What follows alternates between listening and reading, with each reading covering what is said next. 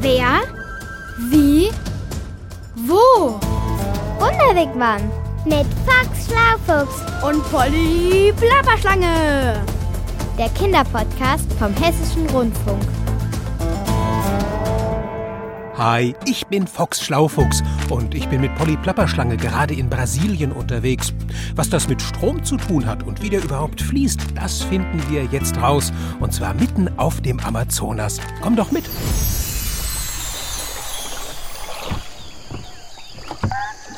Was war das, Foxy? Diese Rufe von dort am Ufer, Ja, sowas habe ich noch nie gehört. um ehrlich zu sein, ich auch nicht.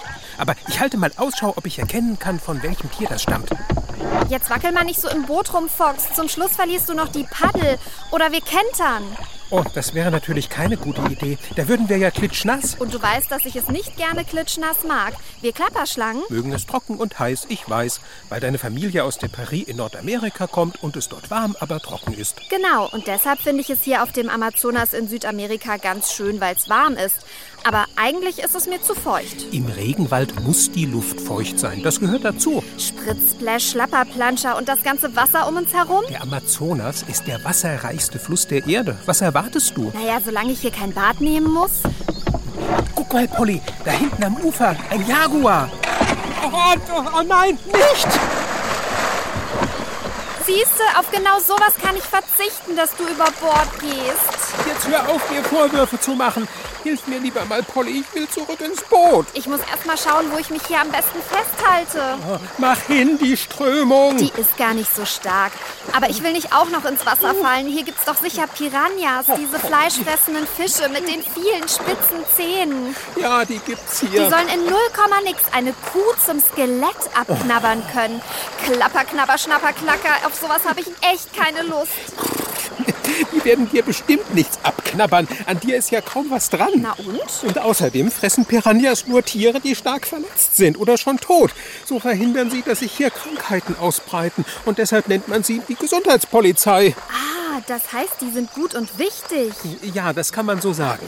Also dann kannst du doch ganz gemütlich zum Ufer schwimmen und ich komm auch dahin. Polly, jetzt hilf mir endlich. Na gut, halte ich an meinem Schwanz fest und Danke. bitte. Ach, du hättest ruhig schneller sein können. Wieso, wenn die Piranhas gar nicht so gefährlich sind? Hier sind doch nicht nur Piranhas im Wasser. Okay, vielleicht noch die eine oder andere Anaconda. Aber das sind große Würgeschlangen, also Verwandtschaft. Denen hätte ich schon gesagt, dass sie dich nicht fressen sollen. Na, du hast vielleicht Humor. Ich meinte auch keine Anaconda. Sag, hast du schon mal was von, von Zitterallen gehört? Wird denen auch so leicht kalt wie mir? Was? Na, wenn die zittern? Polly. Zitteralen werden bis zu zweieinhalb Meter lang. Sie sind grau oder braun und sie sind elektrisch. Wie? Durch die fließt Strom? Sie können mit ihrem Körper ganz starke Stromstöße erzeugen. Fast 70 Mal stärker als eine Autobatterie. Ach du liebes bisschen, das überlebt ja keiner. So ist das ja auch gedacht. Die Zitterale verteidigen sich zum einen mit diesen starken Stromstößen oder aber sie bringen damit Beutetiere zur Strecke. Obertopper, krasser Klopper. Okay, dann verstehe ich, dass du so schnell wieder aus dem Wasser raus wolltest. Übrigens Was? habe ich kürzlich einen total coolen Podcast zum Thema Elektrizität gehört und über Strom und wie der fließt und so. Willst du auch mal? Hm. Na klar, immer. Dabei kann ich auch gut mein Fell wieder trocknen. Aber hast du denn genug Akku dafür? Klar, hab vorsichtshalber mein Handy nochmal an die Steckdose gehängt, bevor wir ins Boot gestiegen sind. Und den Podcast fand ich so spannend, dass ich ihn mir runtergeladen habe. Netz brauchen wir dafür also auch nicht. Polly, du bist und bleibst die Beste. Dann mach mal an. Alles klar, los geht's. Raus aus dem Wigwam.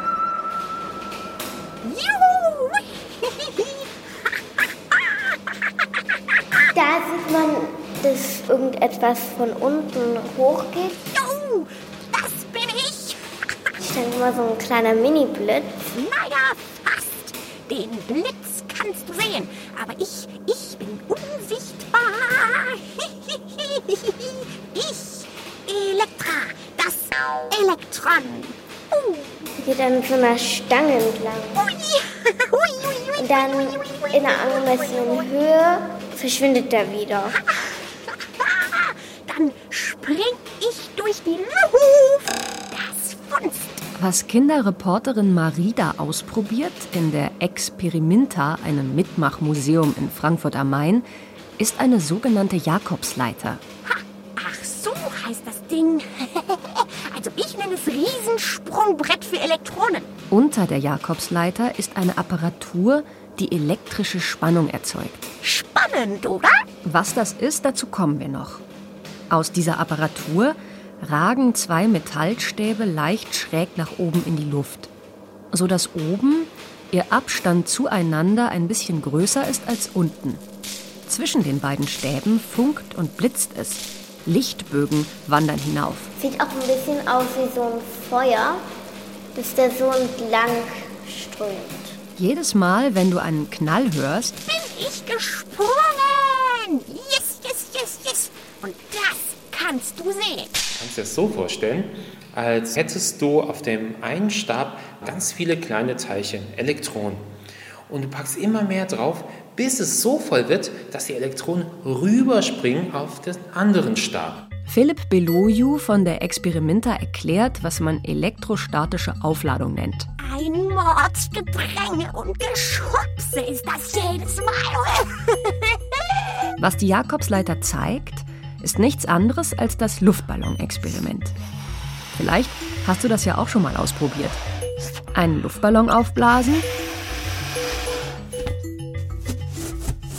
dann an deinem Pulli reiben und über den Kopf halten. Und schwupps stehen deine Haare zu Berge. Sieht sehr lustig aus. Marie hat das gleiche auch schon mal auf ihrem Trampolin gemacht. Dann tun wir meistens unsere Haare an einem Trampolin reiben oder auch unsere Hände.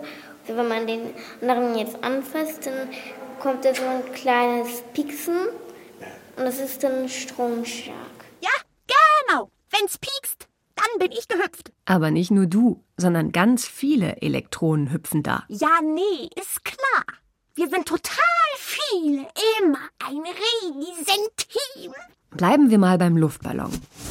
Erst werden also durch die Reibung ganz viele Elektronen auf den Luftballon geladen. Und dann werden sie auf deine Haare umgeladen. Die Haare gehen dann nach oben Gerade frisch gewaschene, trockene Haare funktionieren am besten. und können auch nicht mehr nach unten gehen, die bleiben dann oben. Und wenn die Haare dann genug Ladung haben, stoßen sie sich komplett ab. Dann hat man wirklich diese komplett abstehenden Haarfrisuren und die Haare wollen dann nicht wieder zusammen, so wie du es gesagt hast, weil sie sich wie so zwei Magnete einfach gegenseitig wegdrücken. Super Schlafwuchsmerksatz. Elektronen drücken sich also gegenseitig weg. Und zwar mit Schmackes. Wir sind zwar super winzig klein, aber ein bisschen Platz brauchen wir eben auch. Und noch eins gilt für alle Elektronen. Sie sind alle gleich geladen. Und zwar Minus, negativ. sag ich doch. Deshalb suchen sie sich immer einen Ort, der positiv geladen ist, wo noch kaum Elektronen sind, wo sie also mehr Platz haben. Und dort flitzen sie hin. Zum Plus. Sag ich doch. Bei mir macht's Klick. Die Sache mit der elektrostatischen Aufladung und den Blitzen haben die Menschen übrigens schon vor mehreren tausend Jahren entdeckt. Die alten Griechen in der Antike haben zwar keine Luftballons gerieben, aber Bernstein. Der hat sich genauso aufgeladen. Ein gelbbrauner Schmuckstein aus Harz. Äh, ja und? Daher kommt dein Name. Wie, was? Meiner? Bernstein heißt auf Altgriechisch Elektron. Nee, oder? Das wusste ich ja noch gar nicht. Wirklich wundervoll. Dann müsste Elektrizität ja eigentlich Bernsteinizität heißen. Ein bisschen kompliziert, oder? Aber lustig wär's schon. yes, yes, yes. Auf jeden Fall. Liegt aber vielleicht auch daran, dass die alten Griechen mit dieser Bernsteinizi Ach, Elektrizität noch nicht so wirklich etwas anzufangen wussten. Wie man Elektrizität nutzen kann, ist nämlich erst seit rund 150 Jahren bekannt. Damals hat man allmählich herausgefunden, wie Elektronen nicht nur alle auf einmal hüpfen, sich also nicht nur schlagartig entladen können, sondern wie sie gleichmäßig fließen. Immer schön nacheinander. La, la, la, la, la, la, la, langweilig. aber nützlich. Denn nur so fließt Strom und kann zum Beispiel einen Motor antreiben. Das kommt allerdings auf die Spannung an und die Stromstärke. Zwei ganz wichtige Dinge in der Elektrizität. Kapier ich nicht. Stell dir ein kleines Wasserrad vor. Jetzt nimmst du einen Becher mit Wasser und schüttest es wie einen kleinen Bach von oben auf das Rad. Also der Bach fließt von 1 Meter Höhe runter auf 0 Meter. Dann dreht sich das Wasserrad. Stellst du dich aber auf einen Stuhl und gießt den Becher von weiter oben auf das Rad, dreht es sich schneller. Au ja, schneller, doller, funzen. Umso größer der Höhenunterschied ist, umso mehr will das Wasser natürlich runterfallen, runterfließen. Das Wasser hat mehr Wucht, mehr Kraft. Das wäre die Spannung. Die Stromstärke wäre dann die Wasserteilchen da drin. Also die Menge Wasser in deinem Becher. Je höher die Stromstärke ist, umso mehr Teilchen fließen. Das gleiche bei Wasser. Umso mehr Wasser wir haben, umso mehr Teilchen haben wir da, umso mehr Wasserteilchen fließen dort. Das wäre dann die Stromstärke. Dein Becher Wasser ist also in unserem Vergleich ein Akku. Ist er leer, musst du ihn neu laden. Den Akku an der Steckdose, hier den Becher am Wasserhahn. Aber das Experiment geht noch weiter. Wenn du jetzt für unser kleines Wasserrad nicht nur einen Becher auffüllst, sondern sagen wir mal eine ganze Badewanne und kippst die mit einem riesen Platsch aus, aber nicht aus einem Meter Höhe, sondern aus dem vierten Stock, Ich glaube, ich weiß, was dann passiert. dann ist unser Wasserrad einfach platt, zerstört. Wie ein Baum, in den ein Blitz eingeschlagen hat. Das funzt. Sowas von. Wow, ganz was Besonderes. Aber es soll ja nicht nur funzen und blitzen und schon gar nicht zerstören, Ach, Menno, schade. sondern Strom soll gleichmäßig fließen. Langweilig. Überhaupt nicht. Du flitzt doch trotzdem noch genauso schnell durch die Leitung. Ach so? Na dann? Nur eben nicht mehr alle von euch auf einmal. Und wie soll das gehen? Das macht der Generator. Der heißt so, weil er Strom generiert, also erzeugt. Der schubst dich und die anderen Elektronen an. Aber gleichmäßig. Schubsen. Au ja. Und wo genau ist dieser Generator? Zum Beispiel im Fahrraddynamo. Der liefert Strom für die Scheinwerfer, wenn er sich am Reifen mitdreht. Oder Windräder, die die Kraft des Windes in elektrische Energie umwandeln, also Strom erzeugen. Kinderreporterin Marie hat in der Experimenta das Modell eines Generators ausprobiert. Also ich drehe das Rad hier und dann dreht sich hier der Zeiger und da drüben auch. Die drehen sich dann alle. Die Zeiger in dem Messgerät geben an, wie viel Strom Marie gerade erzeugt. Wir haben hier einen Generator und einen Motor. Der Unterschied ist nur dementsprechend, wo wir ankurbeln. Wenn du nämlich links anfängst zu kurbeln, generierst du hier Strom. Und rechts wird der Strom hingeführt und die Kurbel dreht sich mit. Das ist dann der Motor. Verbunden sind Generator und Motor durch zwei Kabel. Hier fließt der Strom durch. Trennt Marie die Verbindung, hört der Motor auf, sich zu drehen. Egal, wie viel sie am Generator kurbelt. Mit den Kabeln kann man sogar noch ein bisschen was testen, wenn man sie zum Beispiel über Kreuz dranhängt. Kannst ja nochmal versuchen, was dann passiert.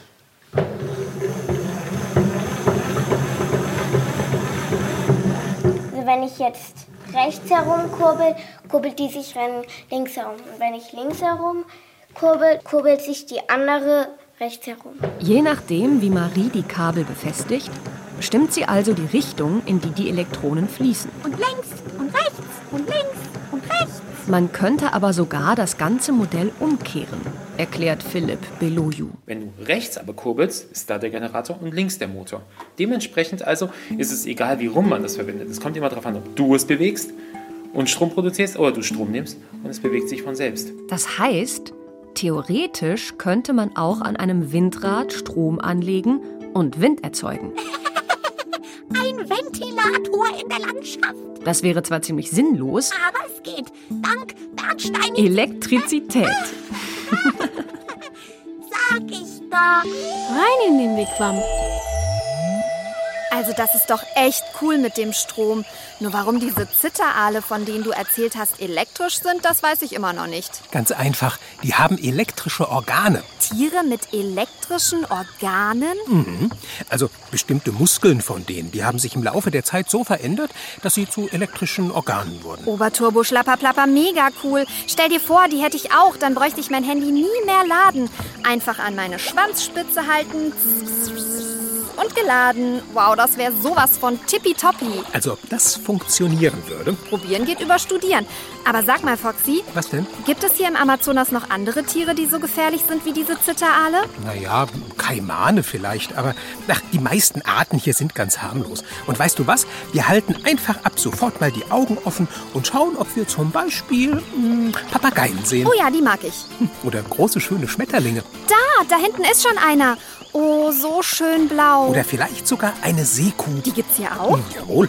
Und vielleicht sehen wir ja sogar den sagenumwobenen, rosafarbenen Amazonas-Delfin. Plapper, plapper, Megaschlacker, rosa Delfine hier im Amazonas? Ja, das hier ist ihr Lebensraum. Die will ich sehen. Aber die sind mega selten. Wir suchen sie trotzdem. Okay, dann machen wir jetzt Schluss für heute. Hau, Aber ich hätte da noch was. Polly. Na gut, genug geplappert. Ich bin fort. Bis zum nächsten Ort. Genau. Ciao mit Hau. Das war der Wunderweg beim Kinderpodcast Mit Box Schlaufuchs und Polly Plapperschlange. vom Hessischen Rundfunk. Diesmal von Uli Höhmann. Du musst wohl immer das letzte Wort haben, Polly. Schlapperplapper, du sagst es, Foxy. Ciao.